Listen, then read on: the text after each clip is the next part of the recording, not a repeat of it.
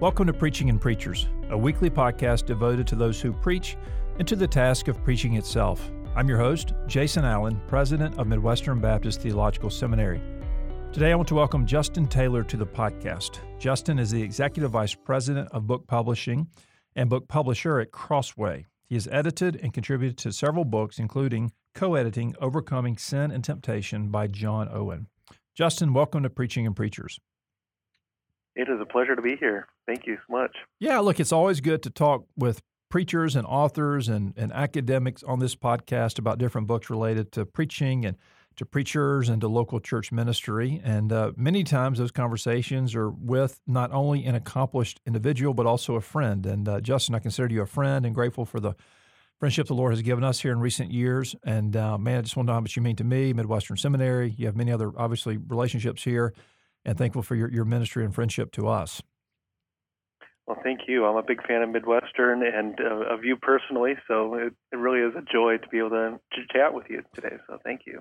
Yeah. Hey, before we get into kind of the meat of the conversation, which today we'll be talking about the pastor and temptation, before we get into the meat of that, perhaps a word of update on what's new with you uh, and the Justin Taylor family, perhaps a word of update on Crossway, and uh, just maybe yeah. you can encourage us for a moment or two. Yeah, things are, are well by God's grace. I've been at Crossway now uh, 12 years and was up at Desiring God Ministries before that in Minneapolis. Uh, so God has been very kind to Crossway um, in the past several years, and I had the opportunity to uh, succeed my uh, mentor Alan Fisher here and uh, oversee the, the book publishing program. And uh, it's a it's a true joy. It's an honor to be working with books, to be working with authors, to be working with Bibles. So Crossway is a wonderful place to work, and uh, I wouldn't be at any other place. Um, and our family is well. My wife and I have five children, going from uh, soon to be ninth grader in high school down to uh, two year old and a one year old. So uh, keeps us busy and happy and uh, prayerful. Yeah, well. no, I, I resemble that that assessment. Uh, I mean, that, that's our lives as well in similar fashion. Um, and so, man, that's encouraging to hear. When did you complete your PhD? Now, was that what three, four years ago? When? You know, I lose track of time, but I think that it was three years ago now from Southern Seminary. That's right. And you did that in the area of biblical spirituality, right? I did. Yep. Church history minor and uh, biblical spirituality was the major under uh, Dr. Michael Haykin's direction. And what did you write on? I wrote on John Piper. Uh, the title of the dissertation is John Piper, The Making of a Christian Hedonist, and looked at the four primary influences in his life, ranging from his parents, who were um, the greatest influence in most of our lives, who were uh, fundamentalists and went to Bob Jones University, uh, to Daniel Fuller, uh, the son of the founder of Fuller Theological Seminary, to C.S. Lewis, and to uh, Jonathan Edwards. So I kind of made the argument that if you take any one of those four out of the mix, you really end up with a different John Piper. Mm, that's good. Well, listen, let's. So it's fun to work on. Hmm, yeah, it sounds like it, and obviously your close relationship with him over the years enabled that project. So I have not sure. read that, but uh, it would be fascinating to look over. Let me let me move us to uh, kind of the meat of the conversation today. The topic is the the pastor and temptation. And this podcast with you on this topic is one that I look forward to now for several weeks. Um, not because it's particularly fun or particularly uh, enjoyable in, in any in any surface sense, but uh, because it's so needed, it's so consequential.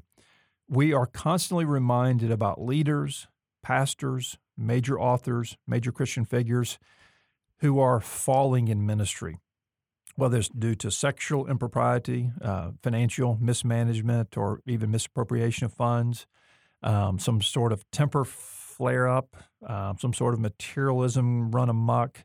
Uh, all sorts of different issues uh, that can derail one's ministry. And we, we tend to think of the immediate effects of that, the immediate victims of that, the family, uh, the church, or the, the, the, the, Christian community that's disrupted.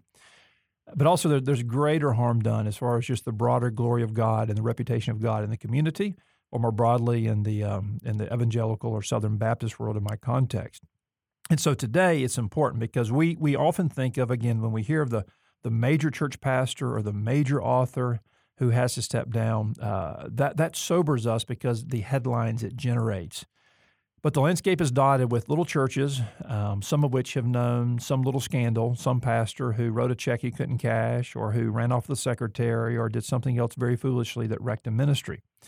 And so this conversation today needs to be had about the pastor and temptation because so often, uh, you know, the big falls were preceded by a bunch of little missteps, a little compromises, small acts uh, that were not caught or were not corrected, and uh, and then along came the calamitous fall.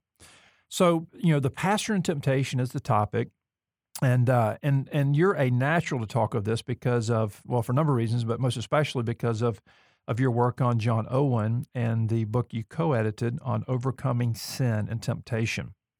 So I, I guess maybe just you know, kind of entering into this conversation, maybe a word or two about the book project as a whole and uh, what drew you mm-hmm. to Owen. And and obviously Owen was known for engaging that topic. He did engage that topic, but but what drew you to Owen and the topic? You know, I think before I had ever read anything by John Owen himself, I had heard about him from people I greatly respect, and they were not just the sort of uh, garden variety endorsements, but they were. Um, uh, it could almost sound like hyperbole, but the, the people actually meant it.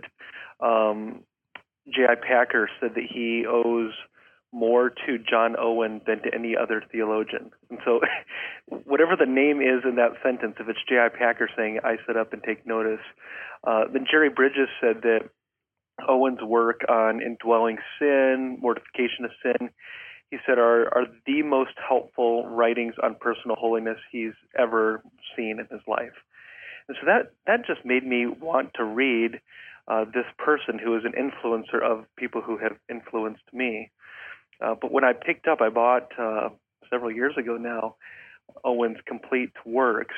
They're written in or edited and typeset in an 18th century, 19th century uh, typesetting, and it, they were just they're complicated works. Uh, Owen lived in the 1600s, and as a Christian, I want to um, battle for holiness and put sin to death, and wanted to read these works, and also wanted to try to make them more accessible, more accessible to myself first of all, and then uh, more accessible to other people. So, the short version of a longer story of how this came about ended up partnering with Kelly Kapic a guy who teaches theology at Covenant College and did his dissertation in England on Owen, and we had an emerging friendship, and so we partnered together to try to put together modern editions of the books that were unabridged, kept everything that Owen wrote, but uh, instead of changing the wording, we we try to footnote the wording, provide a glossary, provide an outline, provide summaries.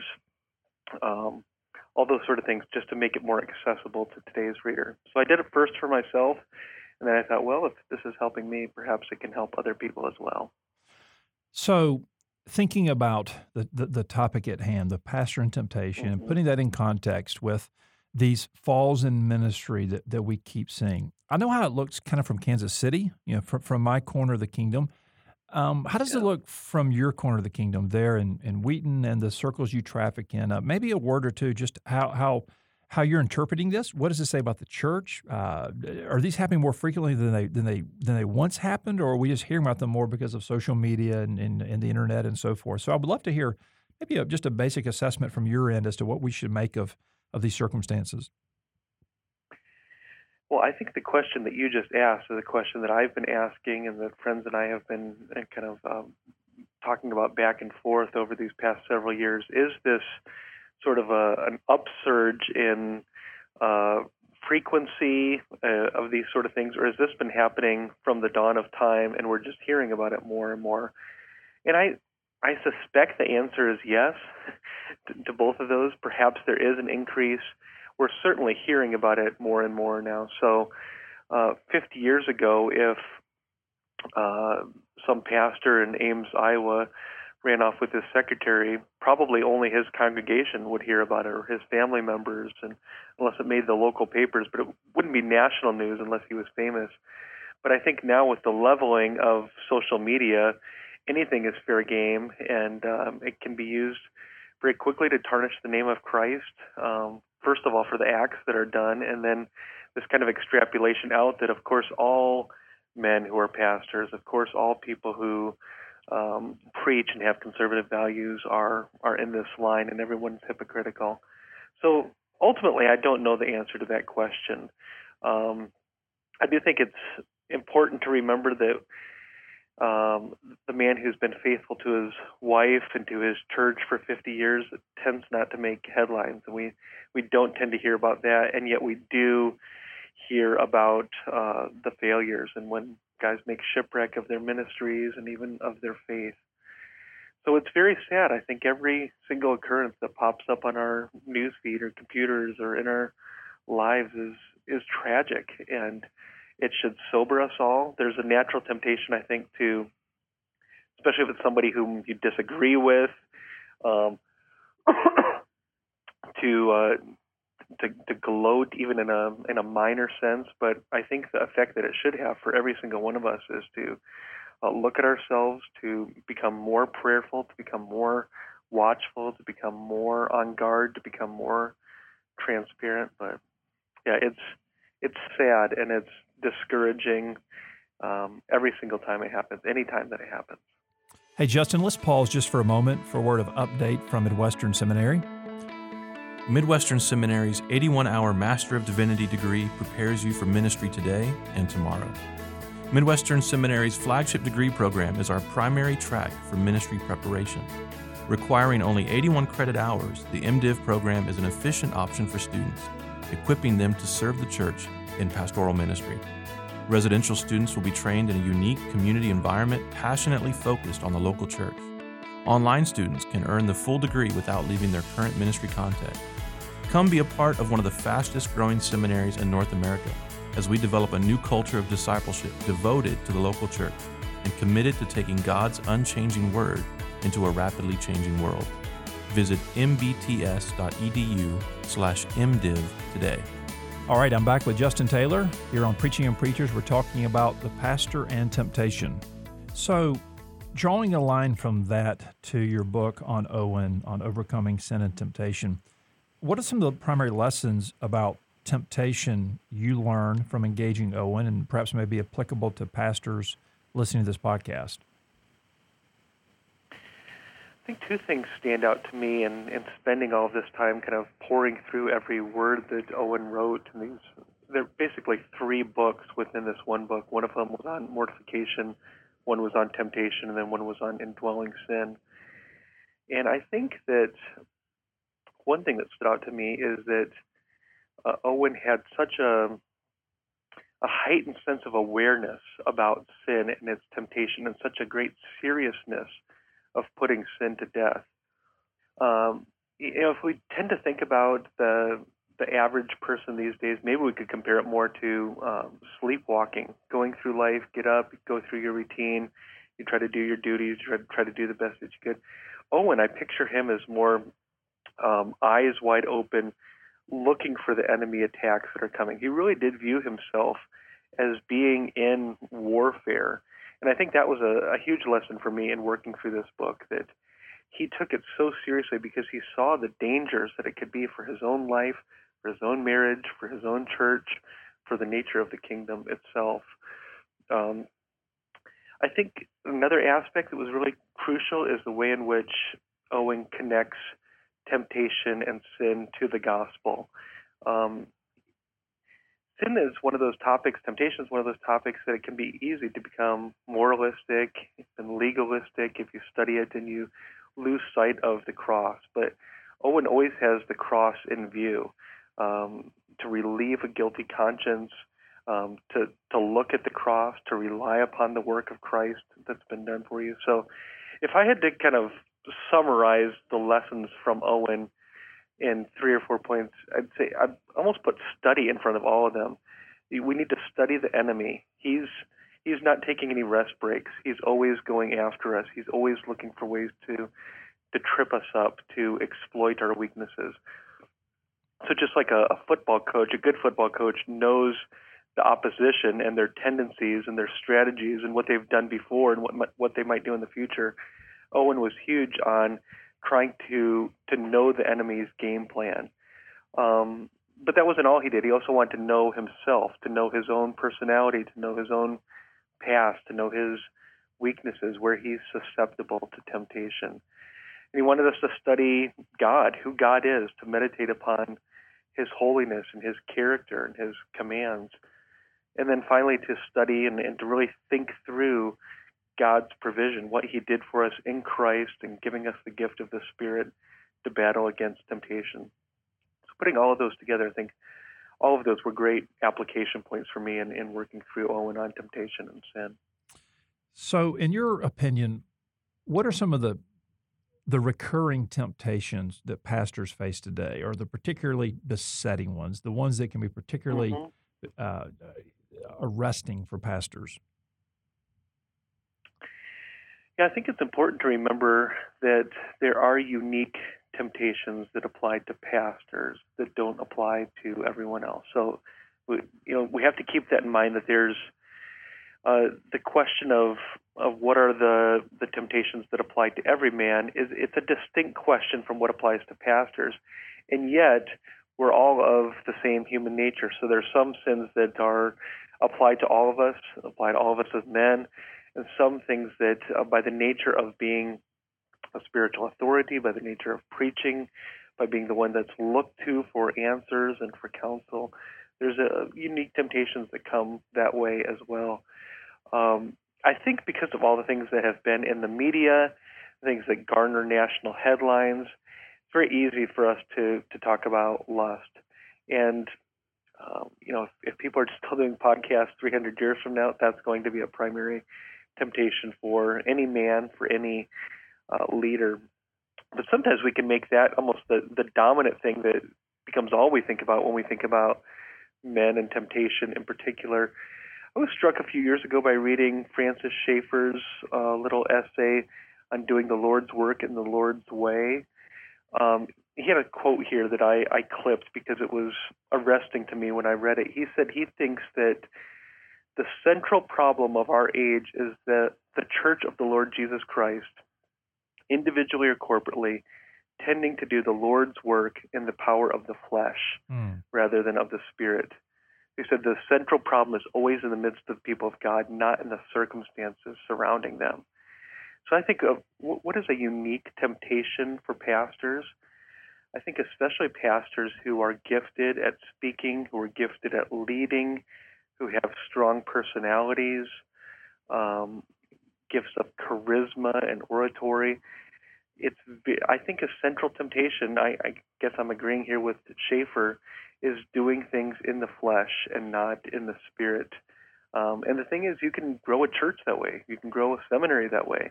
You can sell books that way, write books, publish books, get a lot of notoriety, get a lot of praise, but not to do it in the power of, of the Spirit. Uh, so I think those are, are central. Um, just looking this morning at John Piper's book, Battling Unbelief, which is a, a great little book where he takes the application chapters from his book Future Grace and just lists out various states of unbelief we can be in. And um, again, I think lust can dominate what we when we think about temptation, but you know, he he works through things like anxiety and pride and impatience and covetousness and bitterness and despondency, and I think all of those things are are things that um, again, they they apply to all of us, but perhaps uniquely for pastors, um, those temptations towards despondency, um, sins of the tongue, um, gossip, all of those things, I think, are are temptations that pastors face today. Right. Then you have the whole, as you're suggesting, the whole category of you know respectable sins, or, or ones that aren't mm-hmm. as, as scandalous, or, or the ones that aren't as obviously disqualifying if committed. Now, now, let me let me tease out an observation with you here along these lines, and uh, man, I would love, love your feedback. Uh, when you think of our ministry moment, uh, the, the, second decade of the 21st century, and where we are with social media, with the internet, with publishing opportunities we have, and obviously you're there, uh, the epicenter of it, um, and our the, the premium we place on content. Okay, the premium we place on content. And again, I, I am in the middle of this. I lead a seminary. You're at a publishing house. I write. You write. I seek to recruit and retain faculty who write. So, you know, one could say you may be about to, you know, be the pot calling the kettle black here. But um, I, I, just as an observation of this moment in ministry, this moment of the evangelical world, my question is this: Are we in danger of placing such an emphasis on the writer, on the speaker, or what what what you know Peter Drucker would refer to as the knowledge worker, um, the person who is gifted to communicate, uh, and so kind of unwittingly creating a pecking order where you know, the one with the highest IQ is at the top of the uh, Christian org chart. And I don't mean that merely in academic circles, but everything from conferences to churches to the people that we look up to, the people that wield influence in the evangelical world, and overlook other aspects or other strengths that historically have been as important or perhaps even more important. Strengths like personal piety, strengths like, not that you can quantify this, but uh, but how given one is to prayer, uh, how how how given one is to faith. You know, the George Muellers of the world of church history. And at times, I, I, I, do fear that if we're not careful, we can we can think the you know the greatest Christians are those with the highest IQs. Now, I'm not looking to put you know dummies on a pedestal, but I'm wondering if there perhaps should be some corrective there, some further expanding of, of how we evaluate Christian leadership as a whole. I think it's a very astute and important observation, and you're right that the the channels that we swim in, um, I think, lend themselves to maybe even call it fetishizing uh, knowledge and scripture. I can't think of any place that it says that you know the person who knows the much is is the greatest among you. Um, the central commands that Jesus gives us are to love to love the Lord with all our heart, soul, mind, and strength, and to love our neighbor as ourselves. And it has nothing really to do with IQ. And as you essentially acknowledged in your question, uh, there's no virtue in not being a thinking person, and Paul calls us to think through what he's read and calls us to not be immature in our thinking.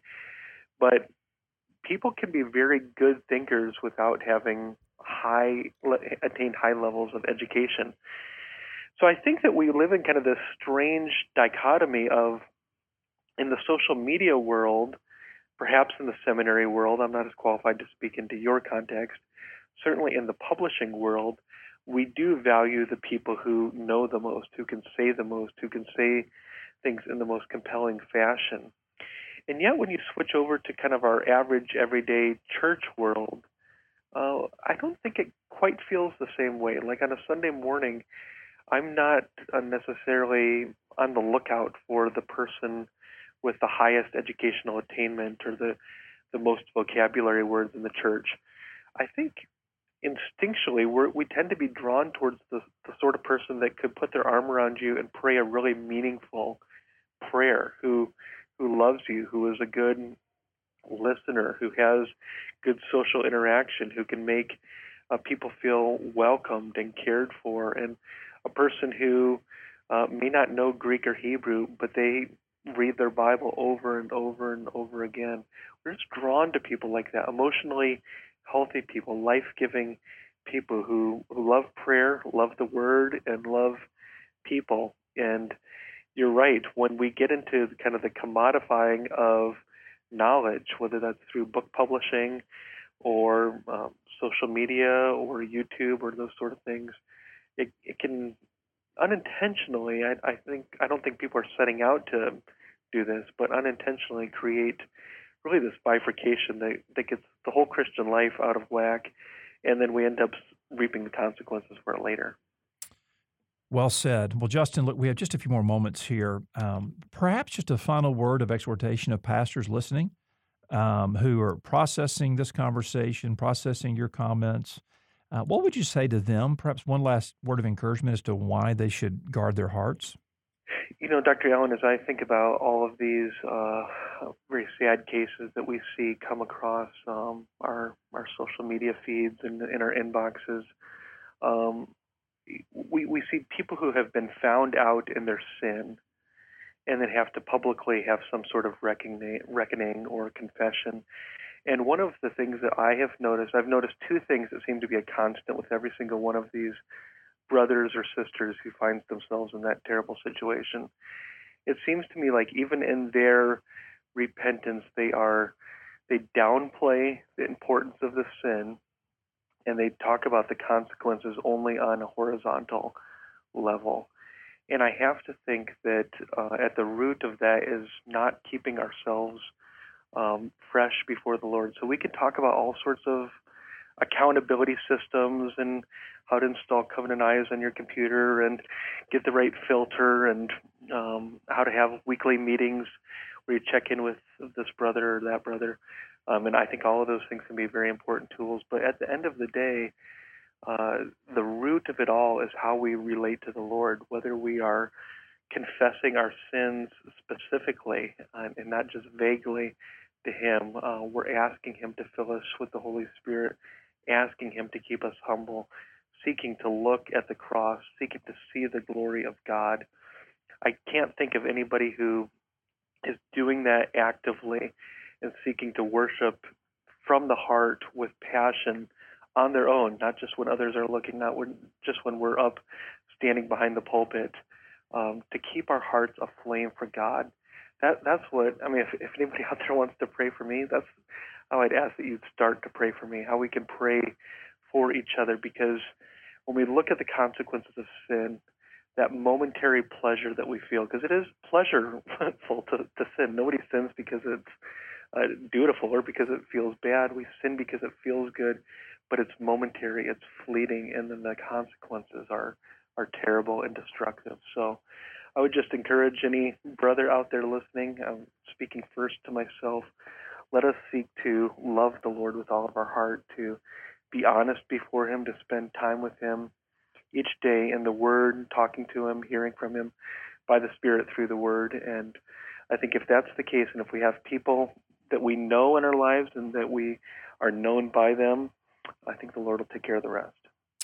Justin, very well said, and that's a perfect point to end on. And man, the reminder that this is a word not just for the brother out there who's mired in sin. It's, this is a word for the two of us. This is a word for all of us. And uh, man, may God help us to guard our hearts. Justin, thank you for being on uh, Preaching and Preachers today. It's been a pleasure. Thank you. Thank you for listening to Preaching and Preachers. For more information, please visit my website, jasonkallen.com www.thebrainfeedersnetwork.com.